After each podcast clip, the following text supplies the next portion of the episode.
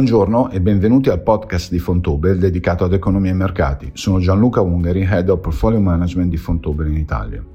Mentre i mercati finanziari digeriscono la dura realtà di un ciclo di rialzo dei tassi indotto dalla più alta inflazione nei paesi sviluppati degli ultimi 40 anni, il 2023 sarà probabilmente un periodo di adattamento a nuove condizioni che richiederanno nuovi approcci all'asset allocation e alla costruzione di portafoglio. L'inflazione ha probabilmente già superato il suo picco negli Stati Uniti e forse anche in Europa, ma potrebbe rimanere a livelli elevati per un periodo prolungato il prossimo anno e oltre. A causa dell'allentamento degli effetti di base dovuto principalmente al calo dei prezzi delle materie prime, è probabile che nel 2023 si assista a un calo dell'inflazione su base annua. Tuttavia è probabile che la politica delle banche centrali rimanga restrittiva fino alla seconda metà del 2023, in quanto i responsabili delle politiche vorranno assistere a cali consistenti dell'inflazione prima di lasciarla andare. Sebbene i numeri dell'inflazione in calo siano ovviamente una notizia gradita, i mercati potrebbero avere una sorpresa quando l'inflazione rimarrà al di sopra degli obiettivi delle principali banche centrali il prossimo anno. Questo perché le grandi tendenze deflazionistiche sono ancora in atto, ma nel medio termine potrebbero essere superate da fattori inflazionistici. Il rischio di ulteriori shock sui prezzi delle materie prime dal lato dell'offerta non si è ancora del tutto attenuato, rendendo difficile la discesa dei prezzi dei manufatti e di altre materie prime a livelli elevati a meno che non si verifichi un'ampia riduzione della domanda. Inoltre i salari hanno iniziato a crescere in molti paesi, aumentando gradualmente la loro quota di reddito nazionale a causa della sovrastimolazione di molte economie dovuta alla pandemia. Inoltre, i persistenti rischi geopolitici e le crisi hanno aumentato la consapevolezza che le dipendenze commerciali da paesi emergenti lontani possono interrompere le lunghe catene di fornitura, con gravi ripercussioni sui risultati aziendali. Questo ha spinto le aziende ad avvicinare gli impianti di produzione alla, al proprio paese, allontanandosi dai produttori a basso prezzo in nome della stabilità della catena di approvvigionamento e della produzione. Infine, un'inflazione superiore all'obiettivo potrebbe essere persino un rimedio gradito all'aumento del debito pubblico, poiché il valore reale del debito pubblico in essere diminuisce quando l'inflazione è in aumento. Considerando quindi queste tendenze inflazionistiche, le aspettative di un ritorno dell'inflazione agli obiettivi della Banca Centrale nel 2023-2024 senza una recessione sembrano irrealistiche. Un'analisi dei regimi di alta inflazione nei mercati sviluppati G10 a partire dal 1915 mostra che riportare l'inflazione a livelli target è un'impresa difficile e lunga. In media l'inflazione si dimezza rispetto al suo picco solo nell'arco di 24 mesi, mentre il consenso attuale prevede un ritmo molto più veloce. Le aspettative elevate lasciano ampio spazio a potenziali delusioni, soprattutto perché l'inflazione raramente segue un percorso lineare. Pertanto la volatilità farà parte del quadro, poiché i mercati oscillano tra euforia e disperazione, mentre le banche centrali fanno il braccio di ferro con l'inflazione. Nella frenetica ricerca di un sostegno indicativo da parte delle banche centrali, i mercati festeggiano ogni minimo arretramento dell'inflazione. Nel frattempo, però, il motore economico globale è iniziato a rallentare, poiché gli effetti dell'attuale ciclo dei rialzi delle banche centrali si fanno sentire. Di fatto una recessione in Europa e negli Stati Uniti nel 2023 potrebbe essere data per scontata. Nonostante i primi segnali di allentamento, la continua forza del mercato del lavoro globale non consente alla Fed di terminare il suo ciclo di inasprimento delle politiche nei prossimi mesi. Anche il Fondo Monetario Internazionale ritiene che le previsioni della Fed possono essere raggiunte solo con ipotesi ottimistiche e a condizione che il tasso di disoccupazione debba salire fino al 7,5% per riportare l'inflazione all'obiettivo, anche se il settore immobiliare e i consumatori hanno già iniziato a sentire il dolore della stretta e i margini si stanno riducendo. Di conseguenza, le principali economie dei mercati sviluppati sono attualmente in contrazione e hanno poche possibilità di ripresa secondo il nostro modello di ciclo economico globale, le WAVE. L'Europa potrebbe addirittura essere la prima a entrare in recessione, dato che il continente deve affrontare l'attuale conflitto in Ucraina, una crisi energetica e l'aumento del rischio di frammentazione politica che complica il compito della Banca Centrale Europea di normalizzare la propria politica. Per rispondere alla domanda più pressante quanto sarà grave la situazione, abbiamo condotto un'analisi su 10 cicli di inasprimento dei paesi sviluppati a partire dalla prima metà del XX secolo, per capire quale livello di perdita di produzione del PIL dovremmo probabilmente affrontare. Nonostante la variazione relativamente elevata dei risultati, l'analisi ha mostrato che un inasprimento della politica di circa il 5%, che probabilmente sarà il tasso finale della Fed, può causare una perdita di produzione fino al 2%. Sebbene le economie dei paesi industrializzati dovrebbero essere in grado di sopportare un rallentamento economico di queste entità, questo scenario presenta alcuni rischi negativi, in quanto l'attuale ciclo di rialzi è caratterizzato da una velocità straordinaria dopo un lungo periodo di politica monetaria ultra allentata, che mette a dura prova sia i mercati che l'economia. Pertanto non si può escludere una perdita del PIL superiore al 2%. Per quanto riguarda i paesi emergenti, questi dovranno dimostrare il loro valore il prossimo anno. A differenza delle economie sviluppate, il blocco dei mercati emergenti ha oscillato ultimamente tra ripresa e contrazione, soprattutto a causa della Cina e dell'America Latina.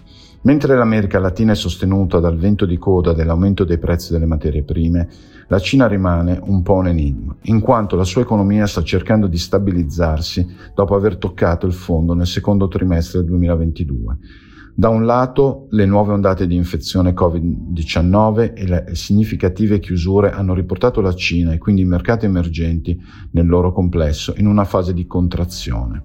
Dall'altro lato la Cina sta ponendo le basi dietro le quinte per un allentamento della sua implacabile politica zero Covid. Nelle ultime settimane sono state intensificate anche le misure di sostegno al settore immobiliare del paese che dovrebbero riportare l'edilizia su basi più stabili. È improbabile che l'inflazione diventi un vento contrario per le autorità cinesi, poiché i prezzi al consumo sono più strettamente legati ai meccanismi regionali dei prezzi e agli elementi deflazionistici specifici del paese, come le abitazioni. Di conseguenza ci si può aspettare che la politica monetaria e fiscale cinese rimanga a sostegno nella prima metà del 2023 e che si traduca gradualmente in un'accelerazione dello slancio economico.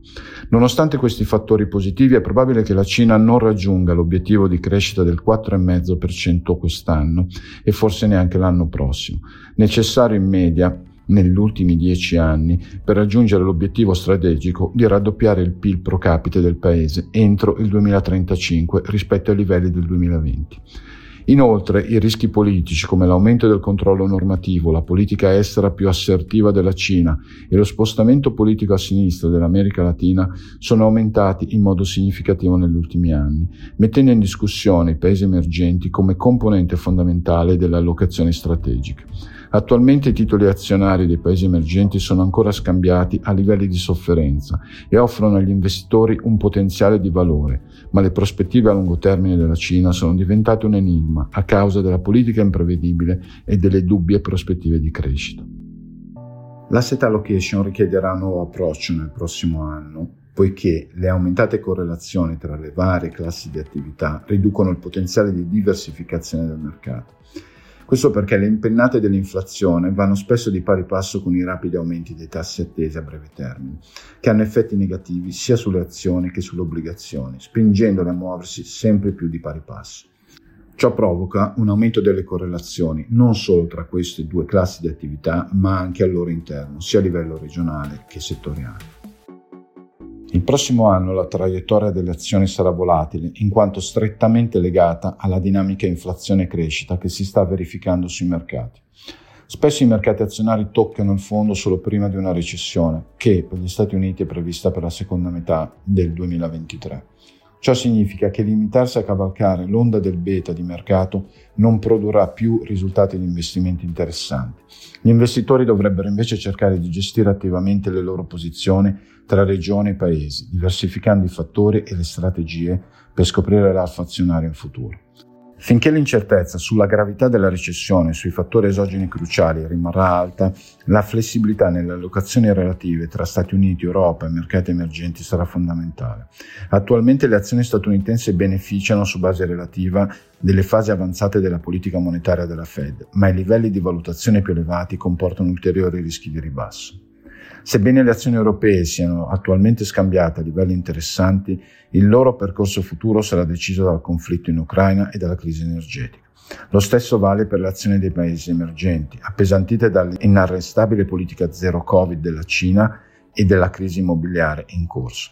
La Cina, che domina la performance del blocco, è diventata difficile da decifrare a causa della politica imprevedibile e delle dubbie prospettive di crescita.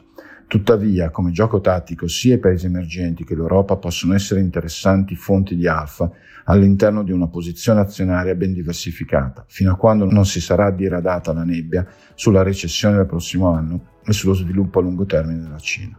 Inoltre, le strategie trend following possono rivelarsi utili il prossimo anno. Cavalcando l'onda del trend, queste strategie hanno il potenziale per cogliere i grandi movimenti di prezzo del mercato ed evitare perdite importanti, migliorando i rendimenti corretti per il rischio. Per quanto riguarda le obbligazioni, almeno nel breve e medio termine le obbligazioni hanno perso la loro posizione di diversificatore strutturale nei portafogli degli investitori a causa della loro crescente correlazione con le azioni. Tuttavia i rendimenti sono aumentati di pari passo con i tassi di interesse e hanno raggiunto di nuovo livelli interessanti, offrendo punti di ingresso interessanti per gli investitori in attesa di nuove opportunità considerando che allo stato attuale delle cose gran parte della politica delle banche centrali è già stata apprezzata. La parte anteriore della curva dei titoli di Stato e delle obbligazioni corporate di buona qualità è il luogo più promettente per gli investitori nel prossimo anno. Finché le economie sono ancora nel limbo tra la profondità della recessione e l'inflazione ancora molto al di sopra degli obiettivi, le obbligazioni a lunga scadenza devono essere trattate con cautela a causa dell'elevata sensibilità ai tassi di interesse e della maggior correlazione con il mercato azionario. Ultimamente le valute sono salite alla ribalta come fonte di alfa e di diversificazione e continueranno ad avere un ruolo significativo nel portafoglio degli investitori. Nell'ambito delle materie prime, l'oro potrebbe finalmente assumere il suo ruolo tradizionale di stabilizzatore di portafoglio, in quanto i tassi reali raggiungeranno una base più stabile l'anno prossimo. Se da un lato un paniere più diversificato di materie prime sarà esposto alle onde del ciclo economico, dall'altro potrà servire come posizione tattica per partecipare a tendenze strutturali più ampie alimentate dagli squilibri tra domanda e offerta e dalla transizione verso economie più verdi. Grazie e arrivederci alla prossima puntata. Questa registrazione ha unicamente scopi informativi e nulla di quanto nella stessa è contenuto costituisce né un'offerta al pubblico né una richiesta di acquisto né una raccomandazione per la sottoscrizione o vendita di nessuna specifica quota o per concludere qualsiasi negozio giuridico sotto qualsiasi forma. Ad eccezione di quanto previsto dalla normativa applicabile in materia di diritto d'autore, nessuna delle informazioni ivi contenute può essere riprodotta, adattata, condivisa con terzi, eseguita in pubblico, distribuita o trasmessa in qualsiasi forma attraverso qualsivoglia modalità o processo di fornitura senza lo specifico consenso rilasciato per iscritto da Fontobel. Fontobel non è responsabile in nessun modo per eventuali perdite o danni da chiunque patiti in seguito all'uso o all'accesso alle informazioni contenute nella presente registrazione o alla mancata fornitura di queste informazioni da parte della stessa. La performance storica non è un indicatore affidabile della performance corrente o futura e le previsioni sono intrinsecamente limitate e non dovrebbero essere in nessun caso considerato un indicatore della performance futura. Quanto contenuto nella registrazione è basato sulle presenti condizioni condizioni di mercato e può differire dalle opinioni di qualsiasi diverso operatore o professionista. Prima dell'adesione, leggere il prospetto pubblicato è disponibile gratuitamente presso i soggetti collocatori o presso i soggetti incaricati dei pagamenti, presso la sede della SICAV o su funds.fontobel.com, insieme al documento contenente le informazioni chiave per gli investitori KID, lo statuto, il rapporto annuale semestrale e il modulo di sottoscrizione.